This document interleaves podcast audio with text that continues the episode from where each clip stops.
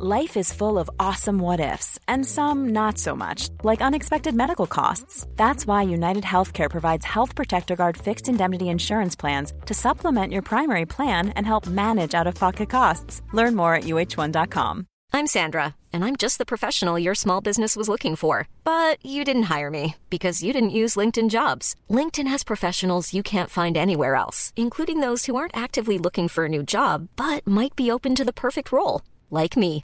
In a given month, over 70% of LinkedIn users don't visit other leading job sites. So if you're not looking on LinkedIn, you'll miss out on great candidates like Sandra. Start hiring professionals like a professional. Post your free job on linkedin.com/people today.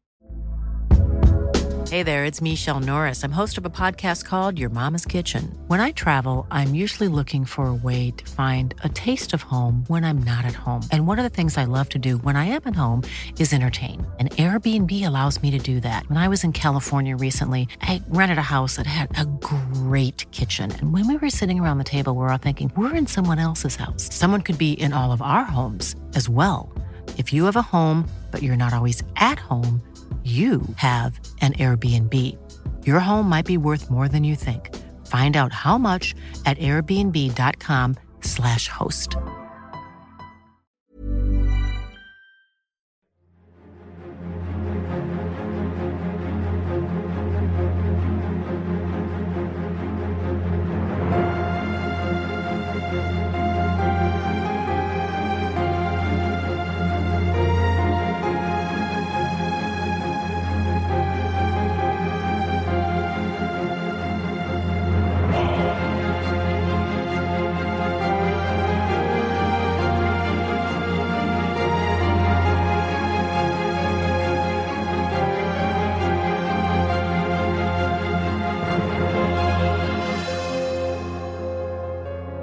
سلام.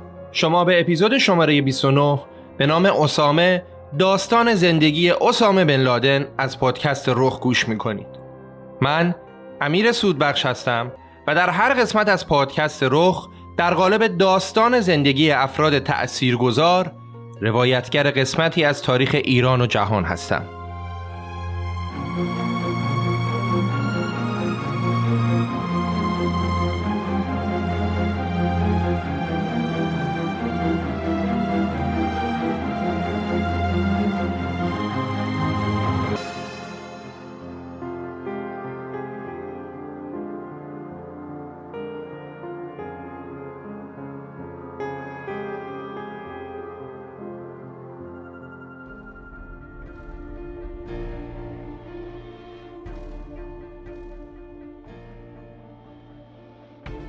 ما چه خوشمون بیاد چه نیاد چه دوست داشته باشیم چه نداشته باشیم. اسامه بن لادن در 11 سپتامبر مسیر زندگی تمام مردم دنیا را عوض کرد. به قول ولادیمیر پوتین 11 سپتامبر اولین روز از یک دوره تاریخی جدیده. اما معمولا چیزی که خیلی از ماها راجع به بزرگترین تروریست دنیا می‌دونیم معطوف به حوادث 11 سپتامبر و از فعالیت های دیگه که بن لادن انجام داده بعضا بیخبریم. تو این اپیزود قراره ببینیم چه اتفاقاتی افتاد که اسامه جوون عرب گوشگیر و ساکت سر از افغانستان در آورد. ببینیم اون در سودان و افغانستان چه کرد و چه اتفاقاتی منجر به شکلگیری حادثه 11 سپتامبر شد. در خلال اپیزود هم قراره با شخصیت های آشنا بشید که بیشترین تأثیر رو روی تروریست های افراطی مذهبی داشتن ولی اسمشون کمتر شنیده شده. داستان زندگی بن لادن به علاوه اپیزود قبلی پادکست رخ که در مورد تاریخ معاصر افغانستان بود در قالب کمپینی به نام افغانستان تنها نیست منتشر میشه که تو این کمپین ده پادکستر اپیزودهایی رو با موضوعات مرتبط با افغانستان تولید می‌کنن. هدف ما از این کمپین اینه که با سلاحمون که همون صدای ماست نذاریم این ظلمی که در حق مردم افغان میشه به فراموشی سپرده بشه و نسبت به آنچه که در کشور همسایه ما اتفاق میفته بی تفاوت و منفعل نباشیم. به امید آزادی مردم افغان از بند طالبان و آزادی همه مردم دنیا از تفکر طالبانیسم. قسمت اول از اپیزود دو قسمتی اسامه داستان زندگی اسامه بن لادن از پادکست رخ.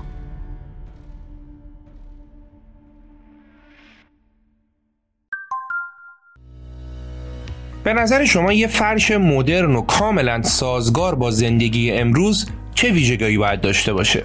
می‌خوام یه فرشی رو بهتون معرفی کنم که یه فرش عادی نیست. فرش مدما اولین فرش دولایه که لایه رویش جدا میشه و توی ماشین لباسشویی شسته میشه. یه محصول مدرن و فوق العاده با کیفیت که با هر چند بار شستشو هیچ تغییری توی کیفیتش اتفاق نمیافته. فرش مدما از نظر زیبایی و دوام تمام خواسته هایی که از یه فرش عادی دارید رو کاملا برآورده می‌کنه. علاوه بر این مدما روی تمام سطوح ضد لغزشه و صدها طرح و نقش تو سایزهای مختلف هم داره. مدما یه تست هفت روزه رایگان هم داره که به شما این فرصت رو میده که فرش رو توی خونه خودتون تست کنید. حتی بشورید و اگه به هر دلیلی دوستش نداشتید رایگان برش گردونید. برای دیدن همه مدل های فرش مدما حتما به مدما.com سر بزنید. آدرس وبسایت و پیج اینستاگرامشون رو توی توضیحات اپیزود براتون گذاشتم. می‌خوایم داستان زندگی اسامه بن لادن رو از پدرش محمد شروع کنیم. محمد بن لادن توی روستایی تو یمن توی خانواده فقیر به دنیا آمد. تو بچگی پدرش میمیره و محمد مجبور میشه همراه برادرش برای کار از یمن بره به سومالی. یه مدتی اونجا کارگری می‌کنه ولی کارفرماش خیلی خشن و بیرحم بوده. طوری که یه بار با چوب دستی چنان میکوبه تو سرش که یکی از چشماش به خاطر شدت ضربه بیناییشو تا حد زیادی از دست میده. بعد محمد راهی سرزمین حجاز میشه و میره به جده عربستان و می‌زنه تو کار ساختمون سازی از کارگری شروع می‌کنه و به خاطر اراده قوی و سخت کوشیش کم کم پیشرفت می‌کنه تا اینکه کارش تو ساخت و ساز مورد توجه دستیار ملک عبدالعزیز پادشاه خاندان سعودی قرار می‌گیره. مدیریت عالی و پشتکار خوب محمد باعث میشه ملک عبدالعزیز که در حال مدرن کردن کشور عربستان بود پروژه های زیادی رو تو ساخت جاده، بیمارستان، ساختمان های تجاری و مسکونی و از همه مهمتر مرمت و نوسازی مسجد الحرام در مکه و مسجد النبی مدینه رو به اون بسپاره. و اینطوری میشه که محمد بن لادن از قبل پادشاه به ثروت هنگفتی می‌رسه و میشه نزدیکترین شریک تجاری خاندان سلطنتی عربستان. بعد که دیگه محمد بن لادن پولش از پارو بالا میره پشت سر هم شروع می‌کنه به زن گرفتن.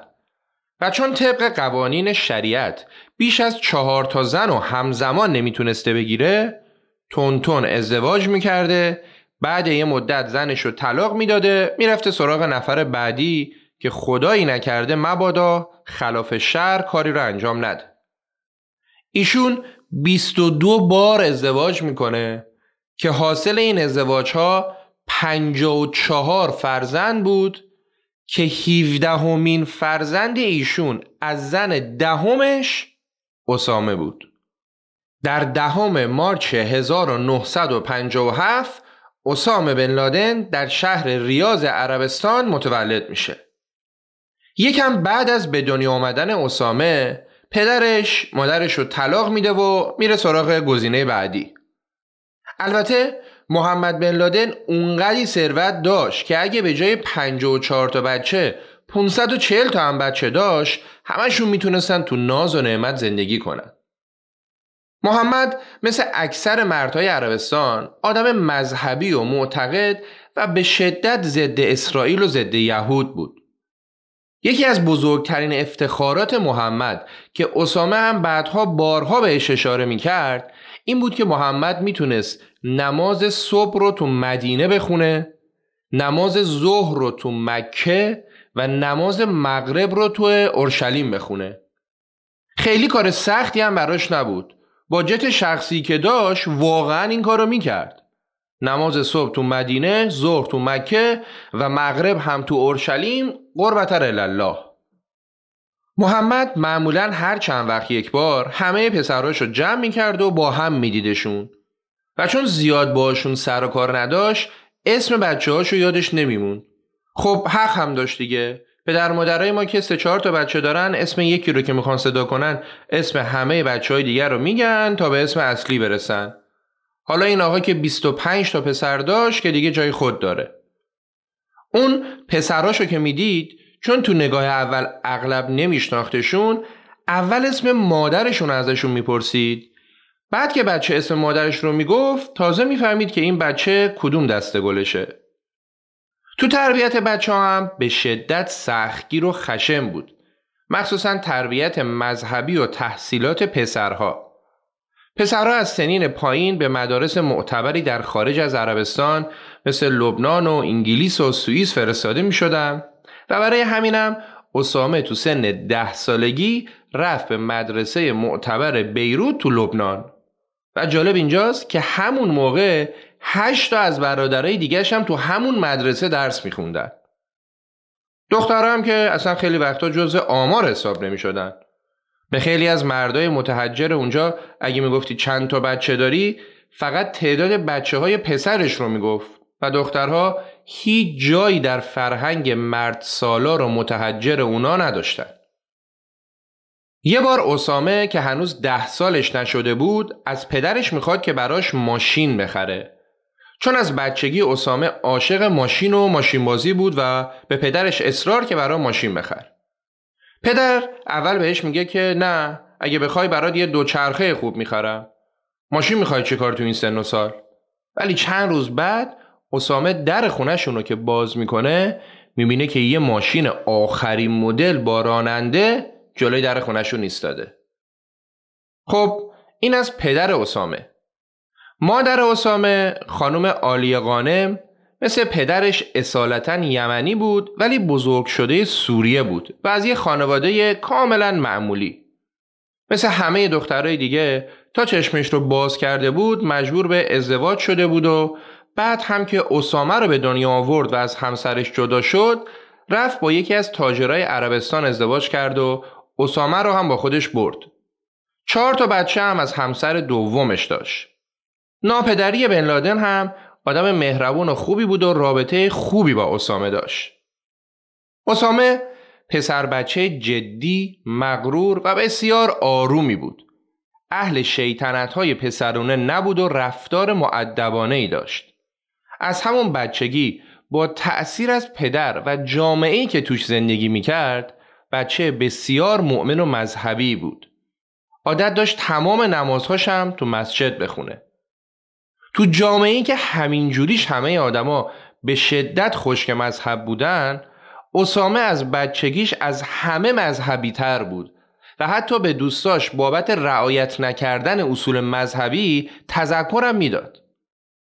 اسامه وقتی تو لبنان داشت درسش رو ادامه می‌داد مدیر مدرسه بهش خبر فوت پدرش رو داد.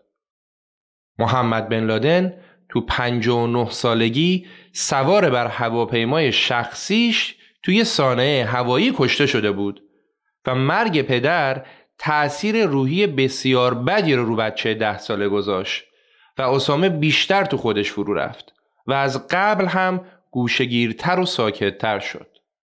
اسامه با توافق خانواده از لبنان به عربستان برگشت و تو جده تو یکی از مدارس مدرن و تازه تأسیس مشغول ادامه تحصیل شد.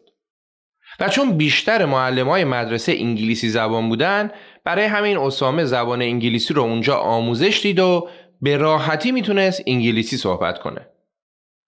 اسامه یه دایی هم تو کشور سوریه داشت که همیشه تابستونا چند روزی با مادرش می‌رفتن پیش اونا. تو همین سفرها اون و دختر داییش نجوه که یه سال ازش کوچیکتر بود به هم علاقمند شدن. البته خودشون اصلا با هم در این مورد حرفی نزدن. اسامه تو 15 سالگی از مامانش خواست که نجوه رو براش خواستگاری کنه و این دوتا بچه دو سال بعد با هم ازدواج کردن. عروسیشون هم خیلی ساده و بدون هیچ تشریفاتی تو خونه پدری نجوه برگزار شد. از اونجا که اسامه اعتقادات مذهبی سفت و سختی داشت اجازه نواختن موسیقی و رقص و آواز رو نداد و هر نوع صدای شادی و هلهله و آوازی رو هم قدغن کرد. بعد ازدواج هم که تکلیف مشخص بود. زن باید بره گوشه خونه بشینه. حتی برای اقامه نماز هم اجازه نداره تنها بره مسجد. پوششش هم باید روبنده باشه که حتی جلوی چشماش هم بپوشونه. کلا کار زن خونداری بود و بچه دار شدن. و یا درسترش پسردار شدن. شخصیتی که الان اطرافیان از اسامه دارن می‌بینن یه جوون تازه بالغ شده ساکت و آرومیه که آزارش به هیچ کس نمی‌رسه و خیلی هم خجالتیه و در عین حال به شدت هم مذهبیه اسامه تو دوران دبیرستان تحت تأثیر که از معلمهاش با مفاهیم جهاد و شهادت بیشتر آشنا شد. اون بعد از دیپلم برای تحصیل تو رشته اقتصاد رفت به دانشگاه ملک عبدالعزیز جده و همزمان هم تو شرکت خانوادگی بن مشغول به کار شد. تو کارش هم بسیار دقیق و پرتلاش بود و هیچ کدوم از تفریحاتی که برادراش داشتن و اون دوست نداشت که داشته باشه. البته به غیر از ماشین سواری اونم با ماشین های لوکس. برادرای دیگه بن لادن با ثروت بیپایان پدر همه جور تفریح رو در همه جای دنیا می‌کردن. برای اسکی می‌رفتن سوئیس با هواپیمای شخصی خانواده پرجمعیت سی چل نفریشون رو میبردن دور اروپا رو میگشتن. قایق های تفریحی داشتن که شبیه به اونا رو فقط شاهزاده های سعودی داشتن و سراتهشون که می‌زدی اروپا و آمریکا بودن. و معمولا تابستونا برمیگشتن به عربستان. و وقتی هم که برمیگشتن دقیقا شبیه به مردم عادی با همون فرهنگ و رسوم مذهبی زندگی می‌کردن. پاشون رو که میذاشتن بیرون عربستان یه آدم دیگه بودن. تو خاک عربستان و سرزمین پدری یه آدم دیگه. یکی از برادرای اسامه به نام یسلام تو یکی از سفرهایی که به سوئیس داشت با یه دختر سوئیسی ایرانی آشنا میشه و باهاش ازدواج می‌کنه. دختری به نام کارمن. که خاطرات زندگیش با برادر بن لادن رو در کتاب کارمن بن لادن منتشر کرده و سبک زندگی خانواده بن لادن رو به دور از اقراق و سیاه نمایی تعریف کرده. کارمن از علاقه اسلام به سگهای دوورمنش و شرکت تو دوره های آموزشی مسابقات اتومبیل رانی با پرشه های مورد علاقش میگه تا تجربه زندگیش تو عربستان کنار زنهای خانواده بن لادن و تحجر حاکم بر زندگی اونها. اوج عشق و حالم برای برادر بزرگ بن لادن بود سالم بن لادن که دیگه تفریاتی که می‌کرد زبون زد خاص و عام شده بود مثلا با دوستاش تو جده نشسته بودن دوره هم حوصلهشون که سر می‌رفت کجا بریم چه کار بکنیم با جت شخصی سالم بن لادن می‌رفتن سواحل ترکیه و سوار بر قایق تفریحی بینظیری که داشت می‌زدن به دل دریا. دیگه از دخترای عقدی و سیغهی هم که نگم براتون. آخر سر هم سالم بلادن که خودش خلبانی بلد بود و عشق سرعت هم داشت مثل پدرش توی سانه هوایی کشته میشه. البته هیچ کدوم از این کارهایی که مردان خانواده بن لادن می‌کردن تو مذهبی که خودشون قبول داشتن خلاف شر نبود. و همه این تفریات برای آقایون مجاز شمرده می‌شد. و زنها هم تقریبا به این وضعیت هیچ اعتراضی نداشتند و یا حداقل در ظاهر نداشتن دلیل اصلی این عدم اعتراض و بدبختی که داشتن عدم آگاهی اونا بود. اونا از موقعی که چشم باز کرده بودن فرهنگی که دیده بودن همین بود و هیچ اطلاعی از حق و حقوق خودشون نداشتن و هیچ منبعی هم برای کسب دانش در اختیارشون نبود. دولت هم که به بهانه سیانت از افت جلوی ورود تمام کتاب ها و رسانه های اجتماعی رو گرفته بود و دنیای زنها فقط شده بود دنیایی که مرداشون بهشون نشون میدن. خب می‌خوایم تو ادامه داستان بریم به دنیای جدید اسامه وارد بشیم. دنیای جهاد، ترور و افراتیگری مذهبی پس بریم و برگردیم و با هم بشنویم که چطور پسر خجالتی و کمروی داستان ما تبدیل میشه به بزرگترین تروریست دنیا دیدگاه سیاسی اسامه بعد از رفتن به دانشگاه و با خوندن کتاب های سید قطب نویسنده اسلامگرای مصری شکل تازه‌ای به خودش گرفت. سید قطب تو کتابهاش اعمال خشونت علیه کشورهای امپریالیست و کفار رو تایید و توجیه می‌کنه و حاکمان کشورهای اسلامی رو به دلیل ناتوانی و لذت طلبیشون عامل عقبوندگی مسلمونا می‌دونه. افکار اون الهام بخش خیلی از جنبش های اسلامی رادیکال بوده و هست و یه جورایی سید قطب نظریه پرداز اولیه تمامی جنبش های اسلامی خشن و افراطی حساب میشه. سید قطب توسط دولت مصر دستگیر و زندانی میشه و تو زندان کتاب مشهور خودش به نام نشانه های راه رو می نویسه.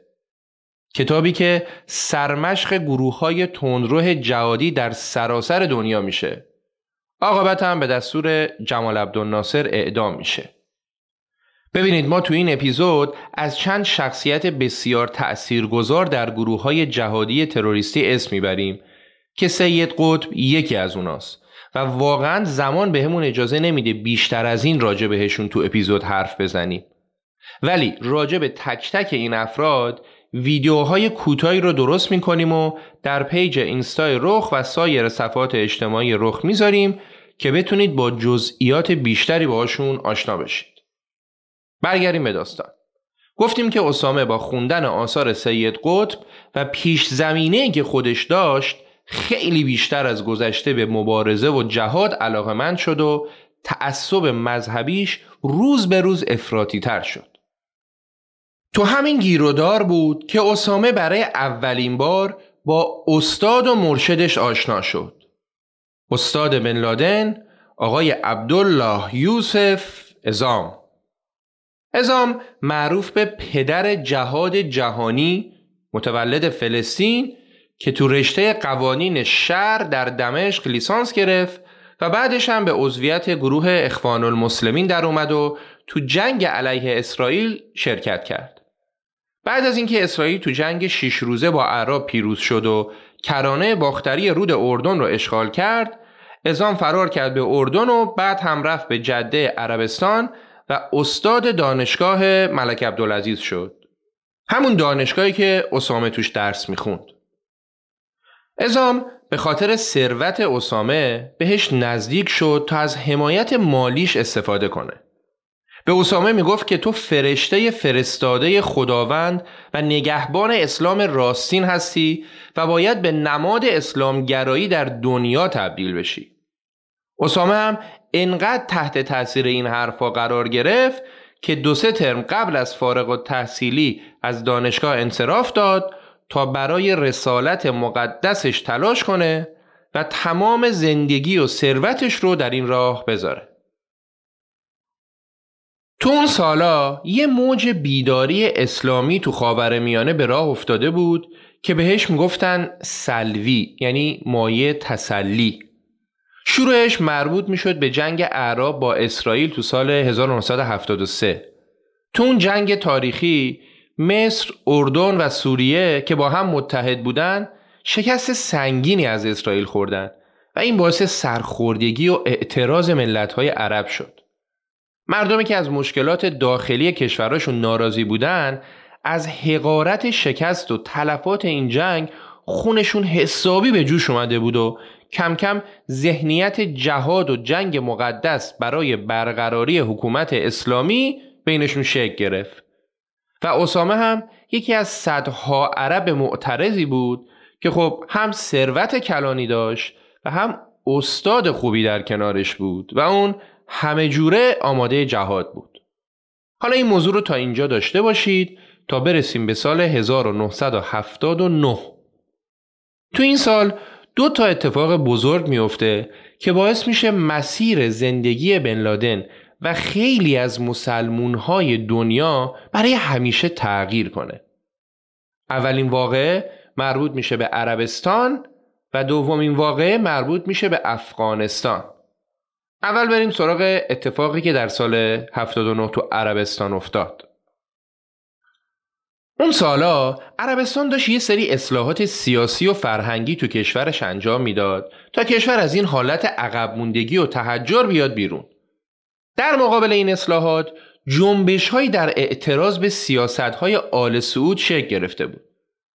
آل سعود که کشور رو واقعا ارث پدریش می‌دونست و اصلا فامیلی خودشون رو روی کشور گذاشته بود یعنی منظور همون عربستان سعودیه حالا مونده بود که با این جنبش های دینی مخالف چیکار کنه حرف این جنبش های وهابی هم این بود که ما باید به روش پیامبر زندگی کنیم و به هیچ عنوان هیچ تغییری تو سیاست و فرهنگ و روش زندگی رو مورد قبول نمی‌دونیم.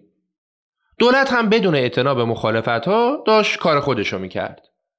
تا اینکه در 20 نوامبر سال 1979 برابر با 29 آبان سال 1358 و در آخرین روز حج شخصی به نام جوهیمان العتیبی با 400 500 نفر از طرفدارانش مسجد الحرام مقدسترین مکان در جهان اسلام رو تو مکه اشغال کردن و حجاج رو گروگان گرفتن. حرف این آقای جوهیمان العتیبی چی بود؟ اون می‌گفت که شوهر خواهرش محمد عبدالله القهدانی همون حضرت مهدی موعوده که ظهور کرده تا اسلام را از دست این پادشاهان بیلیاقت نجات بده. اونا برای اثبات گفته های خودشون از احادیثی هم استفاده می‌کردن که تو این احادیث بازگشت مهدی موعود با شرایط اون موقع عربستان وعده داده شده بود. این گروه اولین روز سال 1400 هجری قمری رو هم برای تصرف مسجد الحرام در نظر گرفتن تا منطبق بر بعضی از احادیث درباره تاریخ قیام مهدی موعود باشه. پادشاه هم مونده بود که با اینا چیکار کنه؟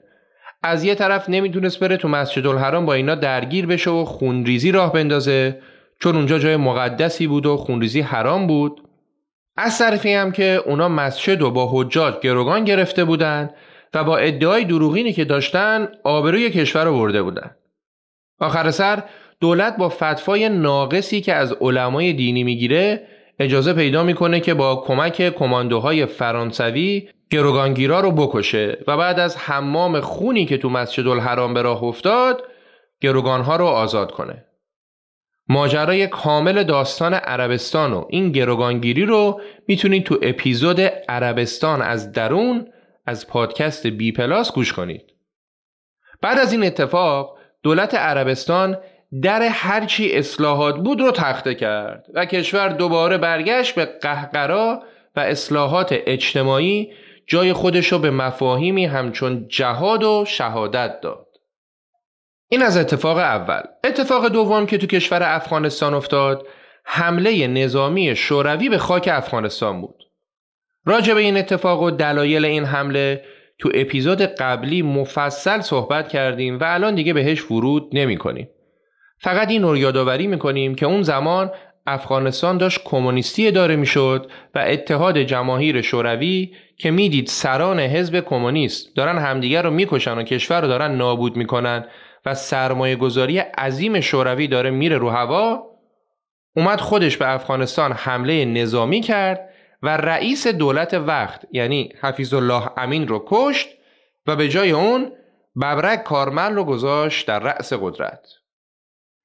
این دوتا اتفاقی که تو عربستان و افغانستان افتاد باعث شد که خیلی از جوانهای مسلمون عرب که تحت تاثیر فرهنگ جهاد رشد کرده بودند و سرشون برای جنگ و جهاد درد می‌کرد آمادگی خودشون رو برای جنگ با شوروی در خاک افغانستان اعلام کنند.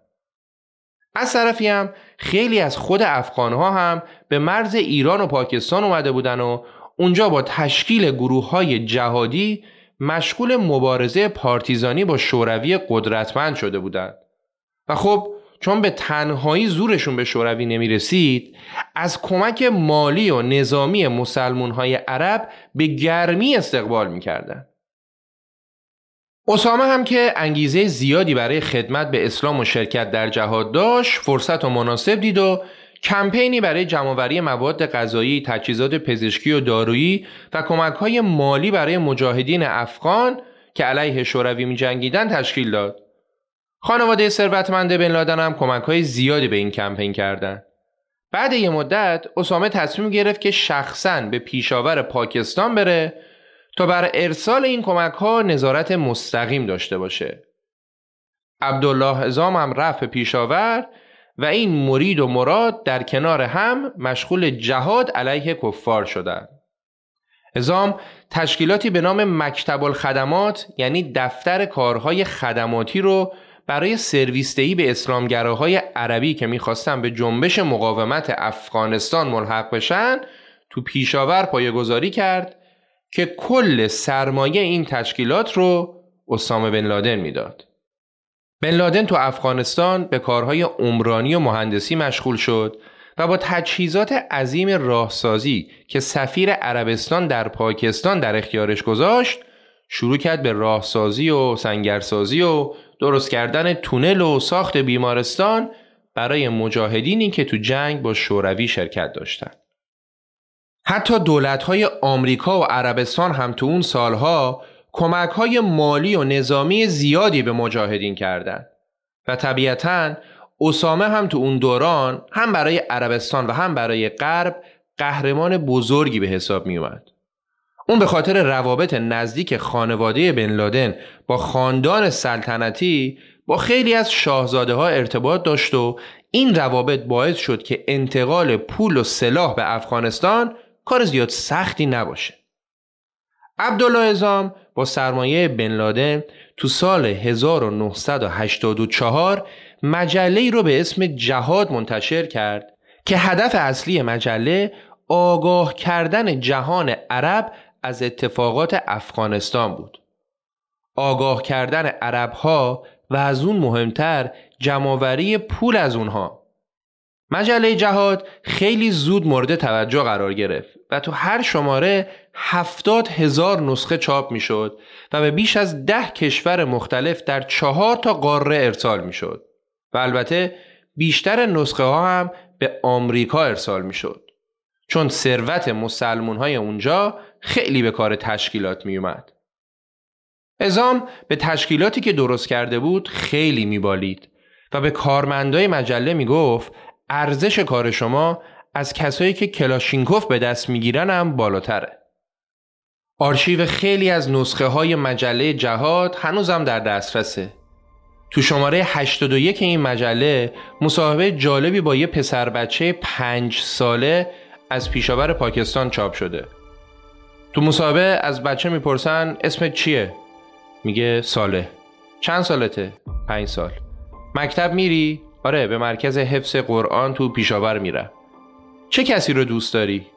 خدا، محمد رسول الله، مادر و پدرم و مجاهدین می‌دونی موشک استینگر چی کار می‌کنه؟ آره موشک ضد هواپیماست اسم اسلحه مجاهدین می‌دونی چیه؟ آره کلاشینکوف بعد از کشتن کمونیستای کافر چی کار می‌خوای بکنی؟ می‌خوام با پدرم و مجاهدین برم به فلسطین و با یهودیای بیدین بجنگم اینا افکاری بود که ازام داشت به کمک بن لادن تو مجله جهاد تبلیغشون رو می‌کرد.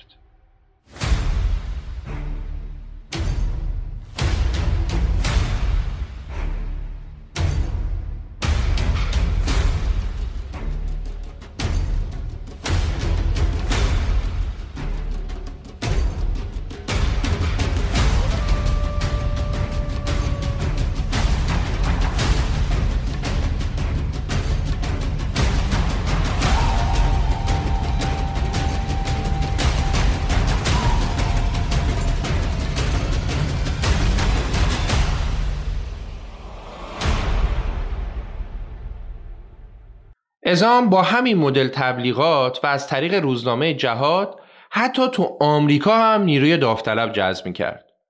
اونجا دفتر داشت و خیلی شیک و مجلسی داوطلبین شرکت در جهاد رو ثبت نام می‌کرد. طرف ما می‌شد از آمریکا می‌رفت پاکستان 45 روز دوره می‌دید بعد می‌رفت افغانستان برای جهاد. فعالیت های ازام و بن لادن هر روز داشت منسجمتر می‌شد و مسلمون ها از هند و مالزی و اندونزی و فیلیپین و مصر و مراکش و آمریکا و پرتغال و کویت و خیلی جاهای دیگه به مجاهدین تو افغانستان ملحق می شدن. تو سال 1986 بن لادن که تو مرز سی سالگی بود تو مرز افغانستان و پاکستان یه پایگاه آموزشی مخصوص برای اسلامگراهای عرب ساخت که به نام ماسادا به معنی قلعه شیر مشهور بود. اعضای این پایگاه از تمام کشورهای عربی بودن و بن لادن درگیری مستقیم نظامی با شوروی رو از همین پایگاه شروع کرد. عبدالله ازام با این کار بن لادن مخالف بود. اون معتقد بود اعراب بیشتر از اینکه تو جهاد موفق باشن می‌تونن تو تبلیغات و جذب سرمایه کارایی داشته باشن که حتی از جهاد مستقیم هم واجب تره. ولی بن لادن برعکس مشتاق حضور خودش و اعراب دیگه در خط مقدم بود و همین کار هم کرد. خبر ایستادگی بن لادن در برابر روزها تو مجله جهاد و مطبوعات معتبر عرب منتشر شد و براش شهرت زیادی هم به بار آورد. تو همین ایام بود که اسامه با ایمن از زواهری آشنا شد که به عنوان پزشک جراح تو پیشاور مشغول به کار بود. این آقای ایمن از زواهری در حال حاضر رهبر گروه القاعده است. یه مختصری هم از ایشون بگیم. دکتر ایمن از زواهری توی خانواده ثروتمند مصری متولد شد و تو چهارده سالگی به عضویت گروه اخوان المسلمین در اومد. اون بعد از اینکه تو رشته پزشکی با تخصص جراحی فارغ التحصیل شد، رفت تو گروه تروریستی الجهاد. الزواهری در جریان ترور انور سادات رئیس جمهور مصر بازداشت و به زندان محکوم شد. تو زندان عقایدش رادیکال تر شد و تسلطش به زبان انگلیسی و موضع آشتی ناپذیری که داشت باعث شد سخنگوی زندانی ها بشه. بعد از آزادی رفت به جده و یه سال اونجا موند. بعد که خبر جنبش اسلامی مجاهدین تو افغانستان و پاکستان رو شنید رفت به پیشاور و تو هلال احمر اونجا به معالجه پناهندگان افغان مشغول شد. اونجا دوباره با اعضای جهاد اسلامی مصر ارتباط گرفت و بعد یه مدت کوتاه خودش شد رهبر گروه الجهاد. تو پیشاور که بود با عبدالله ازام و از طریق اون با اسامه بن لادن آشنا شد و اسامه را تشویق کرد که مستقیم تو جهاد با کفر شرکت کنه. در صورتی که گفتیم ازام مخالف این کار بود. برای همینم الزواهری و ازام خیلی زود رابطهشون خراب شد. در نهایت جنگ بین مجاهدین و شوروی تو سال 1988 بعد از نزدیک به ده سال به پایان رسید و شوروی مجبور به ترک خاک افغانستان شد و مجاهدین پیروز این نبرد طولانی شدند. با تموم شدن جنگ عبدالله ازام موقعیت رو برای ایجاد تشکیلات گسترده از مجاهدین مناسب دید تا این بار اونا برای یه دنیای اسلامی تمام ایار مجاهدت کنند. جمال خاشقچی روزنامه نگار مشهور عربستانی که چند سال پیش داستان کشته شدنش تو کنسولگری عربستان در استانبول کلی جنجال به پا کرد و از دوستای اسامه بود و چندین بار باهاش مصاحبه کرده بود می‌گفت اسامه هم تو اون موقعیت با خودش فکر می‌کرد که حالا که جنگ تموم شده با این مجاهدین عرب چیکار کنیم اگه همه برگردن به کشوراشون که این شعله جهادی که تازه روشن شده خاموش میشه. واسه همین به پیشنهاد ازام تصمیم گرفت که گروه جهادی شخصی خودشو تأسیس کنه. گروهی به نام القاعدت الاسکریه به معنی پایگاه نظامی که بعدا مخفف شد به القاعده. و این گروه خیلی زود تبدیل شد به سمبل فعالیت های تروریستی در دنیا. قرار شد سازمان القاعده هم شاخه نظامی و هم شاخه عقیدتی داشته باشه و جنگی ایدئولوژیک و جهانی رو برای پشتیبانی از اسلام و تحقق سه تا هدف اصلی داشته باشه. اول رها کردن دنیای اسلام از سیطره و نفوذ غرب دوم براندازی حکومت‌های سلطنتی و سکولار و سومم تبدیل اسلام به یگان دین دنیا. شرایط عضویت تو القاعده هم اینطوری تعریف کردن. اعضای گروه باید مطیع و فرمانبردار باشن. اخلاق و رفتارشون مناسب باشه. از طرف یه فرد معتمد و مطمئن معرفی شده باشن. سوگند وفاداری بخورن و مدت زمان عضویتشون هم نامحدوده. یعنی وقتی عضو شدن دیگه نمی‌تونن از گروه خارج شن. به این صورت در تاریخ دهم سپتامبر سال 1988 القاعده کارشو با 15 عضو شروع کرد. به تاریخ دقت کردید ده سپتامبر سال 1988 یعنی دقیقا 13 سال بعد در شب تولد 14 سالگی القاعده بزرگترین عملیات تروریستی جهان کلید خورد.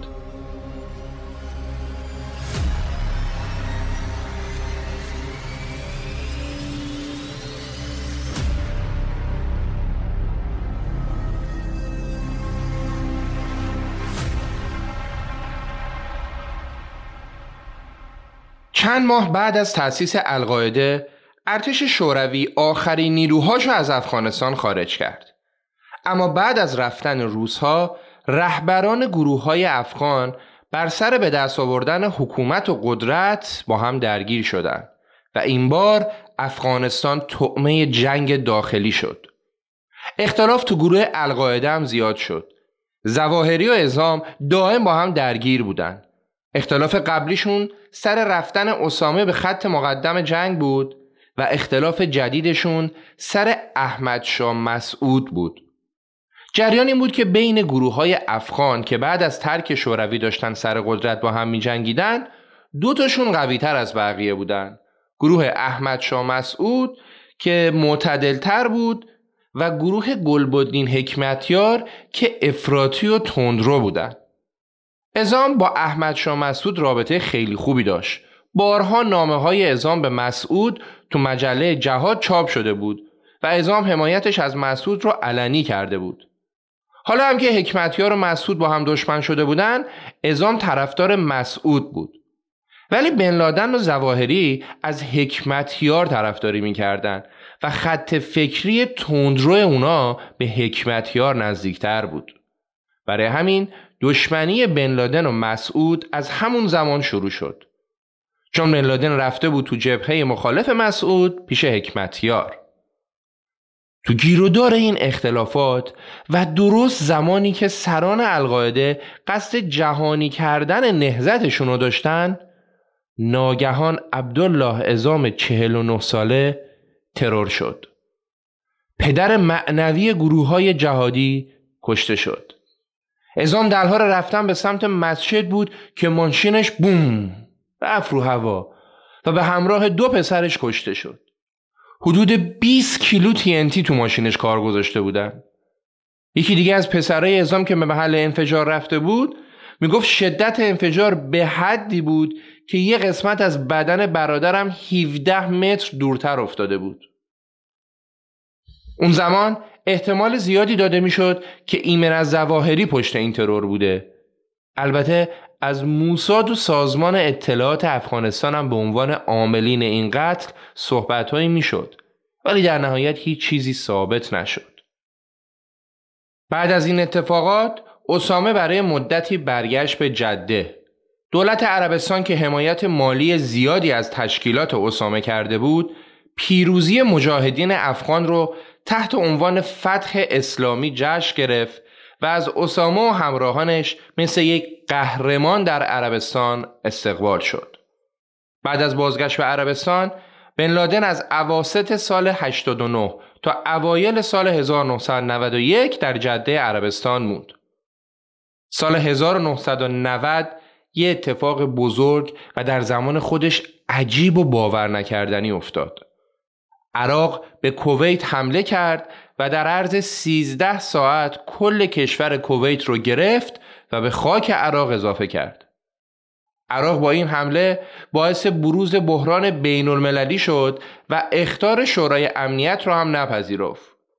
برای همین هم آمریکا تو سال 1991 با ائتلافی از کشورهای دیگه به کویت حمله کرد و ارتش عراق را از کویت بیرون کرد و صدام بعد از ناکامی تو جنگ با ایران این بار تو جنگ با کویت هم ناکام موند.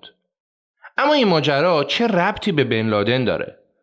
داستان این بود که وقتی آمریکا می‌خواست نیروهای خودش رو به منطقه بیاره خاندان آل سعود که دشمنی دیرینه‌ای با صدام داشتن و میترسیدن که صدام با گرفتن کویت هدف بعدیش خود عربستان باشه اجازه دادن که نیروهای آمریکا به عربستان بیان و عربستان بشه پایگاه نظامی آمریکا تا آمریکا از اونجا بتونه نیروهاش رو برای بیرون کردن عراق به کویت اعزام کنه. قدم گذاشتن سربازای آمریکا به خاک عربستان اصلا موضوع ساده ای نبود که بشه به راحتی دربارش تصمیم گرفت. آمریکا که همیشه پشتیبان اسرائیل بود و اسرائیل هم بزرگترین دشمن تمام مردم عرب بود و حالا آمریکا می‌خواست نیروهای نظامیش رو بیاره تو خاک عربستان برای همینم خیلی ها از جمله بن لادن با این موضوع به شدت مخالفت کردند. بن لادن که با خاندان آل سعود و شخص ملک فهد رابطه خوبی داشت اومد پیشنهاد داد که آقا چرا می‌خواید از آمریکا کمک بگیرید من می‌تونم با سربازای القاعده و حدود دوازده هزار سربازی که دارم برم به کویت و کاری که آمریکا می‌خواد انجام بده رو من می‌تونم انجام بدم. دیگه اینا از شوروی که قوی تر نیستن. من اونو شکست دادم اینم حتما شکست میدم. شما نباید بذارید پای دشمنانمون به خاک مقدس عربستان باز و کفار بیان تو دل کشور ما. ما که شوروی رو شکست دادیم صدام که دیگه برای ما عددی نیست.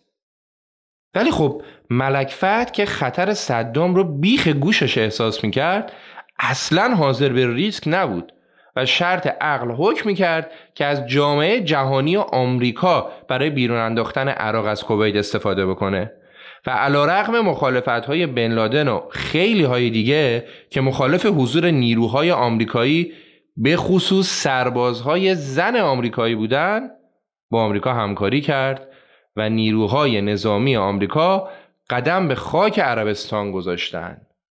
و این قدم به خاک عربستان برای آمریکا اولین قدم در مسیری بود که بعدها به 11 سپتامبر ختم شد. حضور نظامی آمریکا در عربستان برای بن لادن خیلی گرون تموم شد و بن لادن به شدت از این جریان ناراحت و عصبانی شد و از اینکه خاندان سعودی که شریک و دوست نزدیک خاندان بن لادن بودن به مهارت نظامیش اعتماد نکرده بودن غرورش جریه دار شده بود. می گفت ببینید زنهای کافر شدن مدافع مردای عربستان. وای بر ما. خلاصه که بن لادن حاضر نشد این خفت رو تحمل کنه و از عربستان رفت به پیشاور پاکستان. یه مدت کوتاهی را اونجا موند و مجاهدین رو یه سر و سامونی داد و از اونجا به همراه عده زیادی از یارای نزدیکش با هماهنگی که با دولت سودان و دیکتاتور وقت اون کشور یعنی عمر البشیر انجام داد رفت به سودان. خب می‌دونیم که سودان همسایه عربستانه و بین سودان و عربستان فقط دریای سرخ فاصله انداخته. بعد از رفتن اسامه به سودان تعدادی از مجاهدینی که همراه اون تو افغانستان جنگیده بودن اومدن به سودان که بازم در رکابش باشن. اینا بیشتر افرادی از کشورهای مصر و الجزایر و لیبی و سوریه و عراق بودند که نمی‌تونستن به کشورهای خودشون برگردن و یا تحت تعقیب حکومتهای کشورهاشون بودن و گزینه بهتر از در کنار بن لادن بودن نداشتن. اونا سربازای جوان و پر انرژی بودن که درس و کار و ازدواج و زندگی معمولی رو کنار گذاشته بودن تا به ندای جهاد لبیک بگن و به برادرای مسلمون افغانشون کمک کنن. اما بعد از پایان جنگ دولتهاشون اونا رو دور انداخته بودن. پاسپورت خیلیاشون تمدید نشد و سرگردون و بدون کشور شدن و چون بیشترشون از کشورهایی با حکومت دیکتاتوری اومده بودن حاکمان کشورهاشون از تجربیات جنگی و آموزشهای عقیدتی که دیده بودن میترسیدند واسه همینم اجازه نمی‌دادن به کشورشون برگردن و اونا هم به بن لادن پناه آوردن و اونم بهشون تو سودان کار و خونه زندگی داد. این سربازها اسامه را از ته دل میپرستیدن و شیفتش بودن. هر امری که می‌کرد بیچون و چرا میپذیرفتن و در راه حفاظت از اون و خانوادهش جونشون هم می‌دادن. بن لادن تو سودان ثروت هنگفتی که داشت شروع کرد به احداث راهن، ساخت کارخونجات، ساخت جاده و تجهیز فرودگاه و خیلی کارهای دیگه. چهار تا خونه بزرگ هم توی یکی از محله های خوب خارتون پایتخت سودان خرید و تمام بچه هاشو هر چهار تا زنش رو برد اونجا و اونا تحت حفاظت گارد ویژه امنیتی سودان قرار گرفتن. تو سودان هم بن لادن زندگی ساده و بدون تجمل خودش رو داشت. برای نماز روزی چند بار می‌رفت مسجد تو خونهشون نه فریزر بود نه کولر بود نه یخچال نوشابه و سس قرمز و خیلی چیزهای دیگه هم که اصلا اینا آمریکایی بودن و اصلا تو خونه اونا جایی نداشتن و اسامه این سختگیری ها رو حتی برای مهمون ها خدمه و سربازاش هم به کار می برد. خیلی پیش می اومد که شاهزاده های سلطنتی یا مقامات بلندپایه سیاسی که برای دیدنش اومده بودن از شدت گرما عصبی می شدن. ولی خبری از کولر و پنکه نبود. خیلی لطف می‌کرد یه باد بزن بهشون می‌داد برن حالشو ببرن. این سختگیری های بن لادن باعث شد که یکی از همسرانش به نام ام علی دیگه صبرش تموم بشه و از بن لادن درخواست طلاق بکنه. البته این که میگیم اسمش ام علی بود به خاطر اینکه اسم پسر بزرگش علی بود به خودش می‌گفتن ام علی و تو عربستان همه زنها رو به نام اسم پسر بزرگشون صدا می‌زدن. در هر صورت بن لادن هم با پیشنهاد همسرش موافقت کرد و از همسرش جدا شد. ولی خب سه تا همسر دیگه همچنان در کنارش بودن. زن اولش که دختر داییش بود و تقریبا همیشه باردار بود. زن دومش که می‌شد ام علی که ترکش کرد.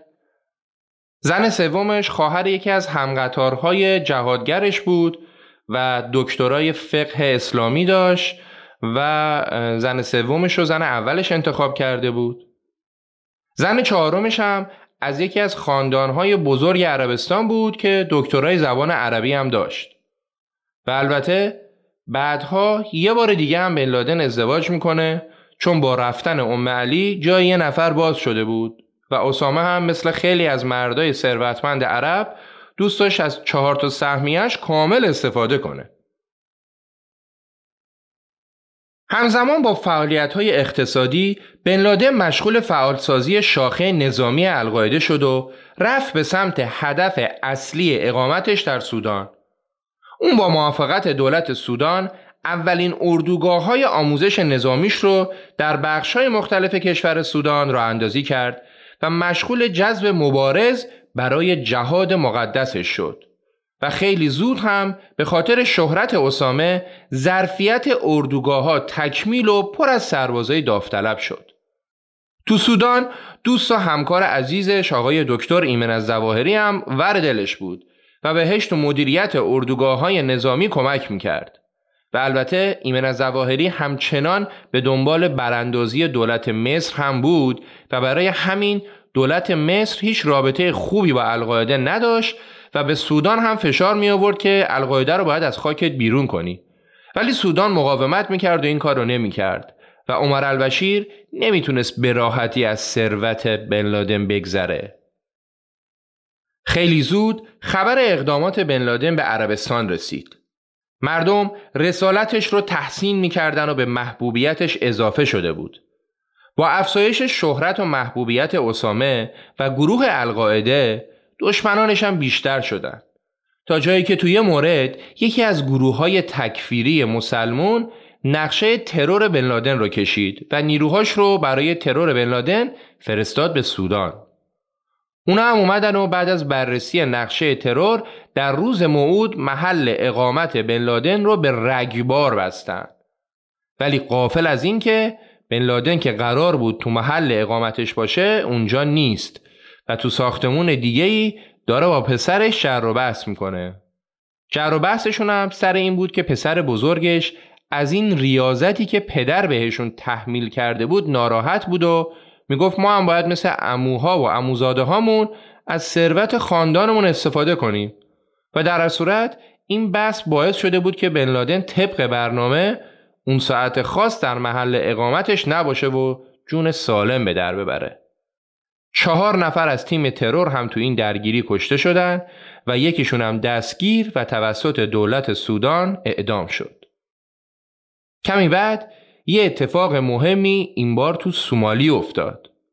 سومالی همسایه جنوبی یمن سرزمین مادری بن لادنه و بین سومالی و یمن فقط خلیج عدن وجود داره. قضیه از این قرار بود که تو سومالی درگیری های داخلی منجر به قحطی و گرسنگی و در نتیجه مرگ عده زیادی از مردم شده بود و قضیه اونقدی بیخ پیدا کرده بود که سازمان ملل تصمیم گرفت به کمک آمریکا به سومالی نیرو اعزام بکنه و جلوی مرگ و میر بیشتر مردم رو بگیره.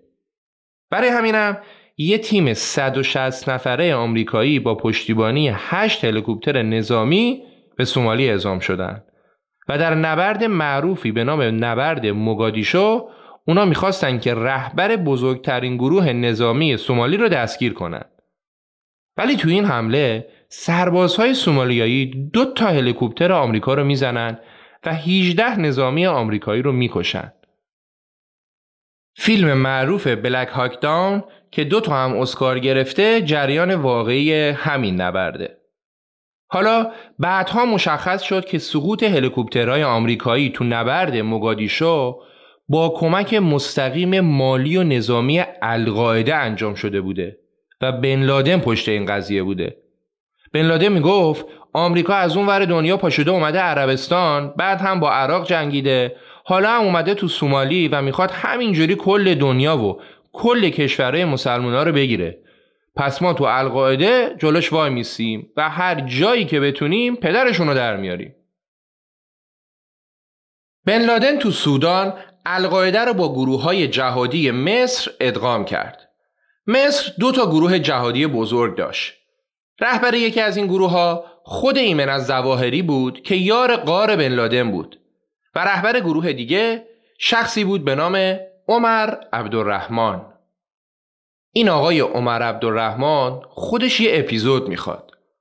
روحانی نابینای مشهور مصری که فتوای قتل رئیس جمهور مصر رو داده دهها عملیات تروریستی و سخنرانی های آنچنانی داشته تو خاک آمریکا سخنرانی می‌کرد و می‌گفت قوانین آمریکا رو رعایت نکنید و یهودی ها رو بکشید در هر صورت از موضوع دور نشیم عمر عبدالرحمن رهبر یکی از گروه ها بود و از زواهری رهبر گروه دیگه که رهبران این دو گروه با القاعده هم پیمان شدند.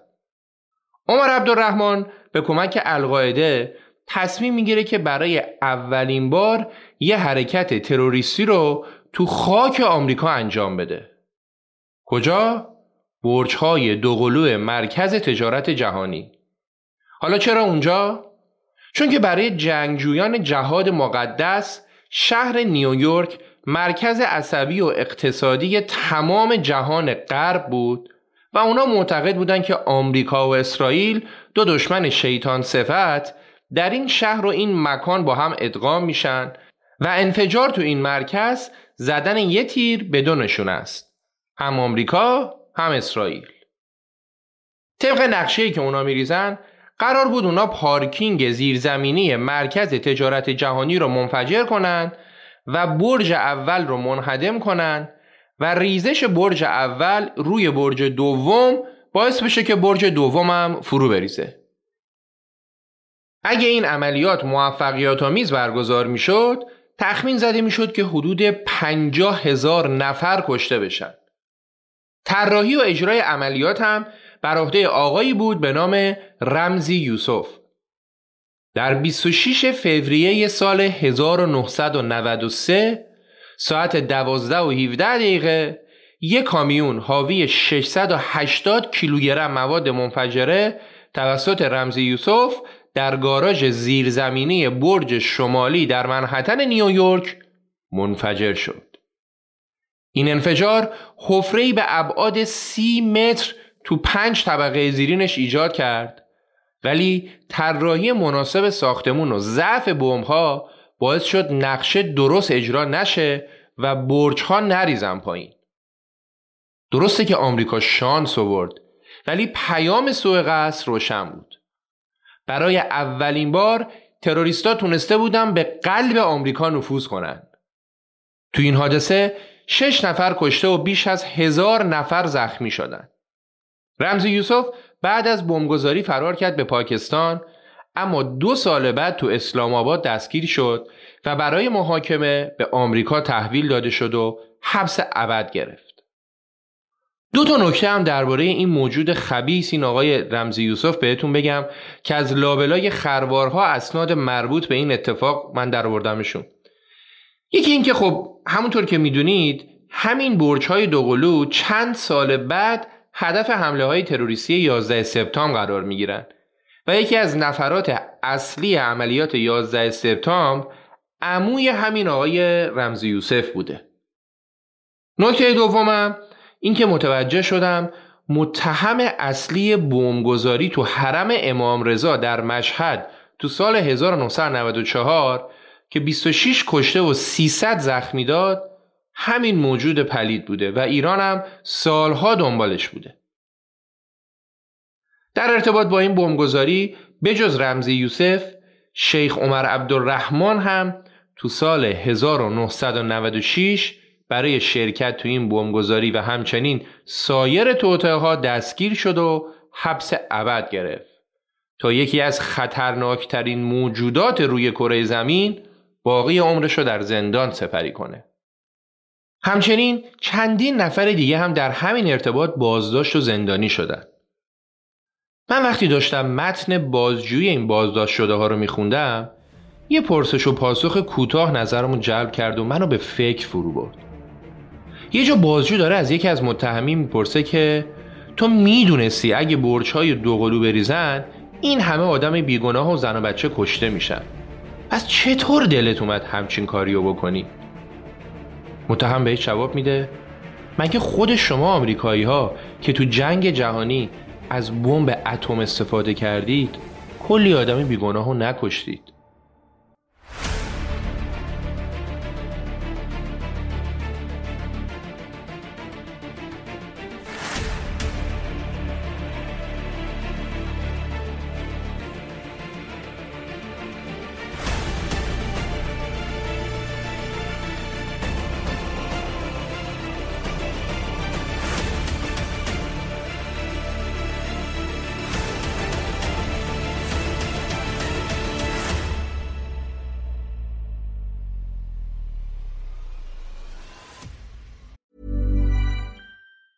There's never been a faster or easier way to start your weight loss journey than with PlushCare. PlushCare accepts most insurance plans and gives you online access to board-certified physicians who can prescribe FDA-approved weight loss medications like Wigovi and Zepbound for those who qualify. Take charge of your health and speak with a board-certified physician about a weight loss plan that's right for you. Get started today at plushcare.com slash weight loss. That's plushcare.com slash weight loss. plushcare.com slash weight loss. How would you like to look five years younger? In a clinical study, people that had volume added with Juvederm Voluma XC in the cheeks perceived themselves as looking five years younger at six months after treatment. Look younger, feel like you. Add volume for lift and contour in the cheeks with Juvederm Voluma XC. Reverse signs of aging by adding volume to smooth laugh lines with Juvederm Volure XC. For important safety information and to find a licensed specialist, visit juvederm.com. That's J U V E D E R M.com. Not for people with severe allergic reactions, allergies to lidocaine, or the proteins used in Juvederm. Common side effects include injection site redness, swelling, pain, tenderness, firmness, lumps, bumps, bruising, discoloration, or itching. There's a risk of unintentional injection into a blood vessel, which can cause vision abnormalities, blindness, stroke, temporary scabs, or scarring. Talk to a licensed specialist to find out if it's right for you. بعد از بمبگذاری تو پارکینگ ساختمان‌های تجارت جهانی، مردان سیاسی جامعه جهانی بن لادن رو جدیتر از قبل گرفتن و به عربستان هم فشار بردن که آقا این چه وضعشه؟ خاندان این آقا با خاندان پادشاه شما ملک فهد رابطه نزدیکی داره و الان با دلارهای عربستان واسه خودش دم و دستگاهی رو انداخته و هر کاری دلش بخواد داره می‌کنه. شما هم نشستید نگاه می‌کنید همین میشه که ملک فهد چند بار برای بن لادن واسطه میفرسته که آقا از خر شیطون بیا پایین و برگرد به عربستان. اینجا هر چی بخوای من بهت میدم. فقط دست از این کارات بردار. ولی خب بن لادن قبول نمی‌کنه.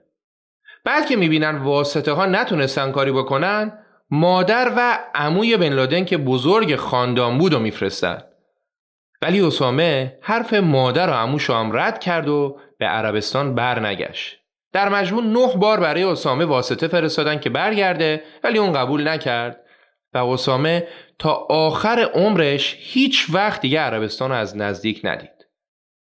ملک فهد هم وقتی دید که نه این آقا پشیزی به حرفای ما گوش نمیده دستور داد که تمام دارایی های اسامه بن لادن در عربستان مصادره بشه و تمام املاک تا حتی اسبها و احشامش هم دولت ازش گرفت و اسامه میلیون ها دلار از ثروتش رو به ناگاه از دست داد. با فشار دولت عربستان برادر بزرگ اسامه که بعد از پدرش بزرگ خانواده اونا بودم یه بیانیه داد و گفت با تأسف تمام من از طرف همه اعضای خانواده بن لادن اعلام می‌کنم که کارهای اسامه از نظر ما مردود و محکومه و ما اونو دیگه عضوی از خانوادهمون نمی‌دونیم. بعد از این بیانیه هم دولت عربستان حق شهروندی و شناسنامه بن لادن رو هم باطل کرد.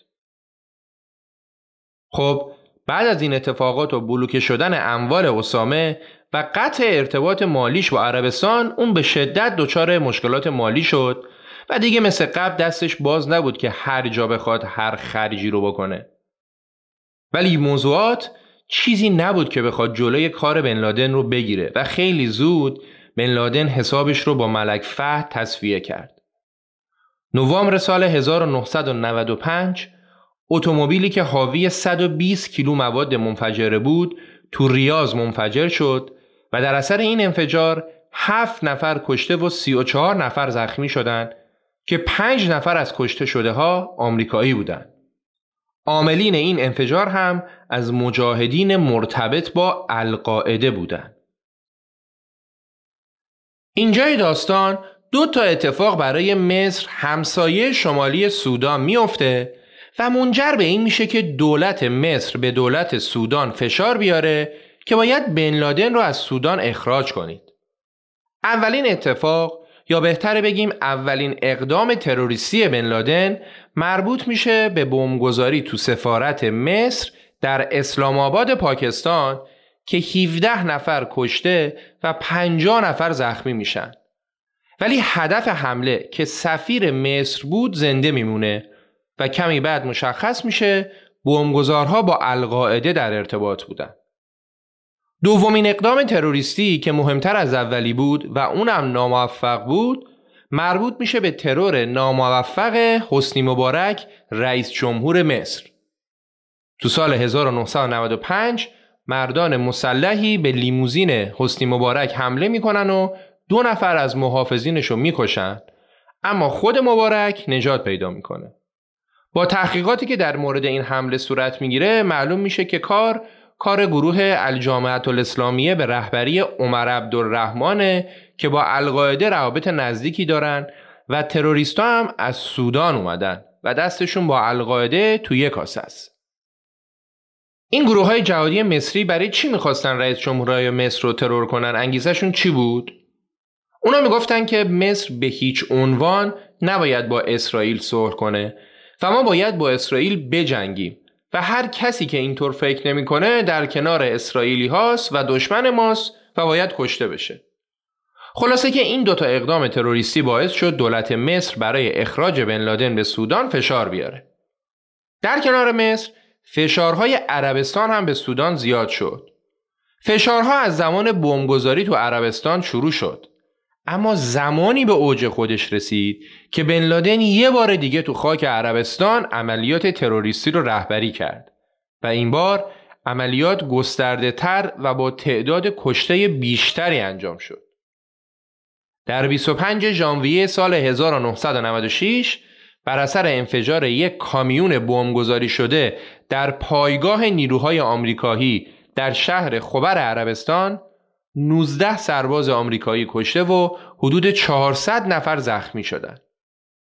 تو عملیات قبلی پنج آمریکایی کشته شده بود تو این عملیات 19 نفر بعد از این اتفاق تو سازمان سیای آمریکا یه واحد ویژه به بن لادن تخصیص داده شد و این برای اولین بار بود که در داخل سازمان سیا واحدی ویژه در خصوص یک فرد خاص شکل می‌گیره. سازمان سیا واحد بن لادن دیگه دو تا عملیات تروریستی تو مصر و دو تا عملیات تو عربستان باعث شد که کشورهای مصر و عربستان و البته آمریکا به سودان فشار بیارن که یا بن لادن رو تحویل بده یا هر چه زودتر اون از کشور بیرون کن. عمر البشیر حاکم سودان هم که دید اوضاع خیته به بن لادن گفت آقا ما پول و سرمایت رو نخواستیم. جورو پلاستو جمع کن از اینجا برو تا بلایی سر ما نیوردن خب بن کجا می‌تونست بره؟ عربستان که دیگه نمی‌تونست برگرده. هر کشوری هم که حاضر نمی‌شد راش بده. و اون فقط یک گزینه داشت. افغانستان. کشوری که اون زمان می‌شد به نام بیقانون ترین سرزمین دنیا ازش اسم برد. جایی که قوانین بین المللی دست و پاشو نمیبستن و می‌تونست هر کاری که دلش بخواد انجام بده. دولت سودان یه هواپیما در اختیار بن لادن گذاشت و یکی از های سودانی هم باهاشون رفت تا سفر اونا یه سفر دیپلماتیک به نظر برسه و کسی از حضور اسامه و همراهانش تو این پرواز مطلع نشه. حتی زن و بچه های بن لادن هم نمی‌دونستن که دارن کجا میرن. تیم امنیتی بن لادن نگران بودن که ممکنه هواپیمای بن لادن شناسایی بشه و مورد حمله قرار بگیره. به خصوص وقتی که داره از حریم هوایی عربستان میگذره. خلاصه هر طور که بود بن لادن تونست خودشو برسونه به افغانستان و شهر جلال آباد. جلال آباد یکی از شهرهای نزدیک مرز پاکستانه که از قدیم الایام هم پایگاه گروه های تندرو اسلامی بوده و البته هنوزم هست. از این ور تو خاک افغانستان جلال آباد این ویژگی رو داره؟ حالا از جلال آباد که بری و مرز افغانستان با پاکستان رو رد کنی اون ور مرز شهر پیشاور تو خاک پاکستان همین وضعیت رو داره. و مجاهدین و تروریستا بین این دو شهر جلال آباد در افغانستان. و پیشاور در پاکستان مدام در حال تردد و رفت و آمد هستند. پس با این حساب جلال آباد برای ادامه فعالیت های بن لادن گزینه خوبی بود. موقعی که بن لادن به افغانستان برمیگرده دقیقا مصادف شده بود با قدرت گرفتن طالبان و ظهور این گروه افراطی تندرو. تو این چند سالی که بن لادن تو افغانستان نبود گروه های اصلی مجاهدین نتونسته بودن با هم صلح کنن و نزدیک به چهار سال بعد از اینکه شوروی خاک افغانستان رو ترک کرده بود این برادران مجاهد همونقدر که سرباز روس کشته بودن حالا مجاهد افغان کشتن. همدیگر را لط و پار کرده بودن. دو گروه اصلی مجاهد هم یکی گروه گلبدین حکمتیار بود که نخست وزیر موقت دولت ائتلافی جدید بود و گفتیم که اندیشه های رادیکار اسلامی و تون داشت و گروه دومم مجاهدین احمد شاه مسعود بودند که اونا هم حکومت اسلامی مد نظرشون بود ولی حکومت معتدلتر و در چارچوب قوانین خلاصه که مجاهدین افغان گلبدین حکمتیار و مجاهدین افغان احمد شاه مسعود چهار سال با هم جنگیدن و همدیگر رو ضعیف و ضعیفتر کردند و راه رو برای ظهور طالبان فراهم کردند. حساب خیانت های گلبدین حکمتیار که مشخصه و اصلا دلیل اصلی روی کار اومدن طالبان همین زیاد خواهی حکمتیار بود. ولی خود آقای احمد شاه مسعود که الان به عنوان قهرمان ملی نشون داده میشم اصلا بی تقصیر نبود. هم تو ادامه جنگ و طولانی شدن اون و هم تو کشتار مردم بیدفاع.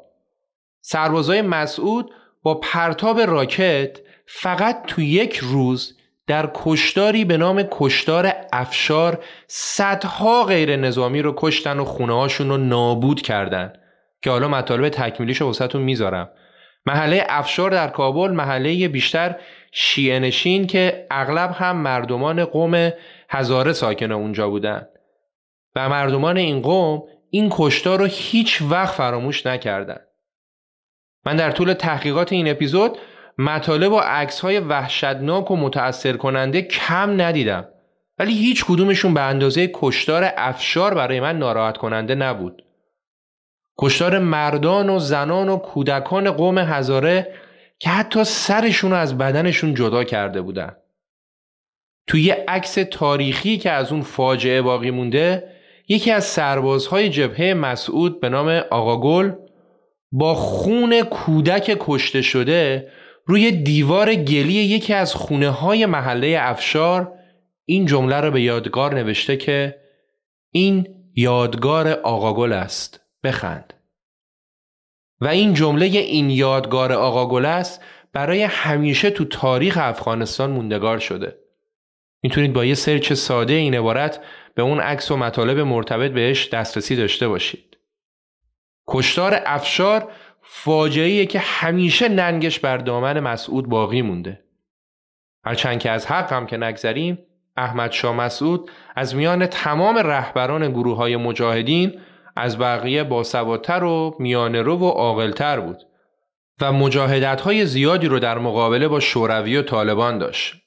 ولی خب ما تو پادکست رخ زوایای مختلف تاریخ رو بررسی می‌کنیم و قرار نیست از کسی بت بسازیم.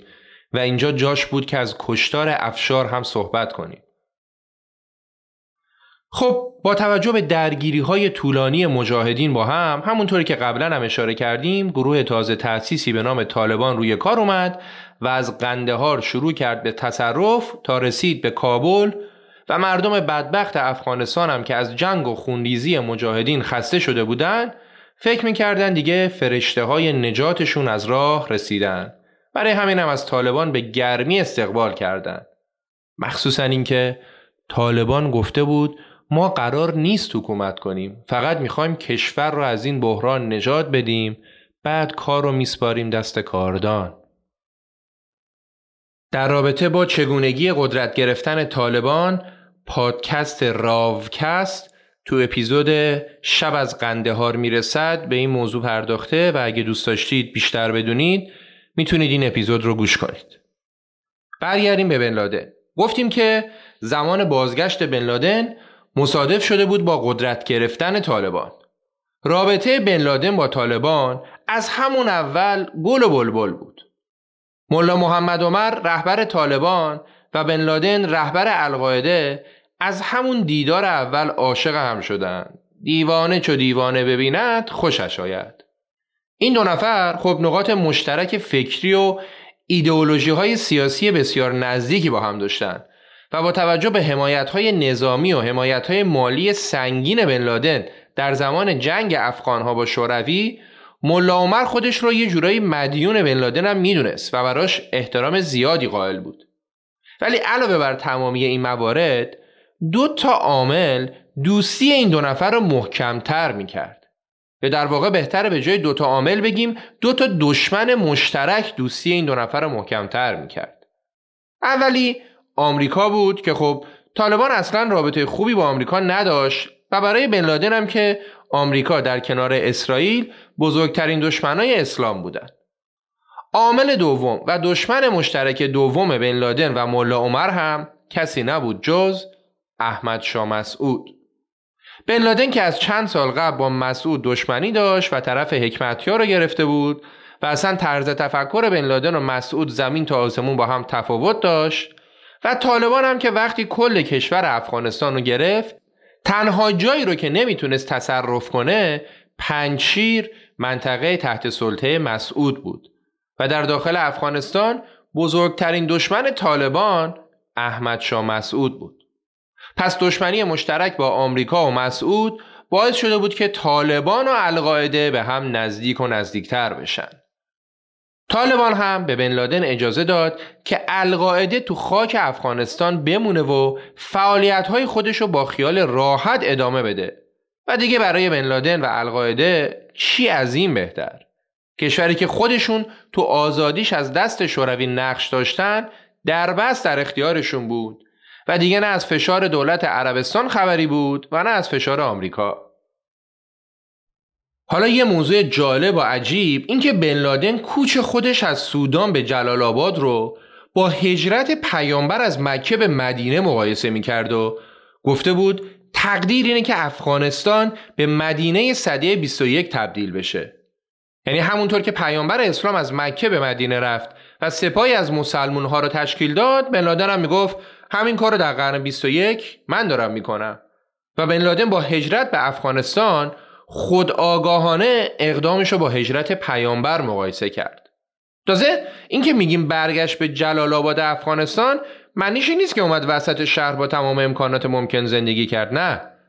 بن لادن رفت به کوههای تورابورا و تو قارهای اونجا زندگی می‌کرد. رشته کوههای پشتونشین تورابورا که قسمت زیادی از این کوهها حتی در خاک پاکستانه ولی دیگه اونجا مرز معنا نداره و آدما به راحتی از این ور مرز به اون ور مرز میرن بن لادن اطراف کوههای تورابورا هم پایگاه های آموزش نظامیشو برپا کرد. خیلی از اعضای خانواده یارانش هم کنار خانواده خودش تو دل کوهها و قارهای تورابورا زندگی می‌کردن. اونم با کمترین امکانات ممکن. غذاشون پنیر و نون و تخم مرغ و سیب زمینی بود. نه یخچال داشتن، نه تلویزیون که خب منبع فساد بود و نه کولر و هر وسیله رفاهی دیگه. حتی تو گرمای وحشتناک اونجا خبری از یخ هم نبود. بن می‌گفت این سوسول بازی ها چیه؟ یخ؟ یخ مظهر زندگی تجملیه و ما نباید تجملاتی زندگی کنیم. به پیروانش می‌گفت باید یاد بگیرید همه چیز رو فدا کنید. اگه به وسایل رفاهی زندگی مثل کولر و یخچال عادت کنید اون وقت سخت ازشون دل بکنید. واقعا این طرز تفکر وحشتناکه اپیزود قذافی رو اگه یادتون باشه اونجا با یه دیکتاتوری طرف بودیم که عاشق پول و قدرت و زن و سکس و هزار تا گندکاری دیگه بود. کاخ سلطنتی و هواپیمای اختصاصی هم داشت و خب تک تک اینا نقطه ضعفش هم بود. اصلا قذافی با همه دیکتاتوریش وقتی دید دنیا داره تحریمش می‌کنه مجبور شد بیاد سمت غرب و از موازش کوتاه بیاد تا دستش از ثروت کوتاه نشه و بتونه به اشغالش برسه. ولی بین لادن چی؟ اصلا چیزی برای از دست دادن نداشت. تهش یه قار بود و یه موکت تو قار اینه که اینجور آدم از هر دیکتاتوری تو دنیا می‌تونن خطرناکتر باشن. و هر کسی هم نمی‌تونه این شرایط رو تحمل کنه.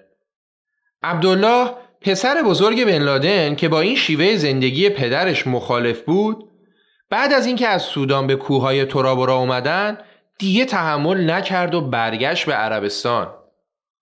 ولی خب پسرهای دیگهش که هنوز سن و سالی نداشتن و اون زمان بزرگترینشون 13 14 سالش بود پیشش موندن. شما تصور کنید کسی که خانوادهش یکی از ثروتمندترین آدمای دنیاست و امکان اینو داشت که مثل برادراش با جت شخصی سفر کنه. هر جای دنیا دوست داشته باشه زندگی کنه و هر جور لذتی رو تجربه کنه الان داره تو قار زندگی می‌کنه و همه خانوادهش هم کنارش دارن با همون وضعیت فلاکت بار زندگی می‌کنن. واقعا از این آدم باید ترسید. ببینید تحجر چه کاری با آدم می‌تونه بکنه که زن و بچهش رو مجبور کنه تو سرما و گرما تو غار زندگی کنن. کسی که به خودش و خانوادش رحم نمی‌کنه آمادگی اینو داره که هر کاری رو که شاید به ذهن هیچ کسی خطور نمی‌کنه رو انجام بده. مثلا با هواپیما بره بزنه به برج های دوقلوی آمریکا.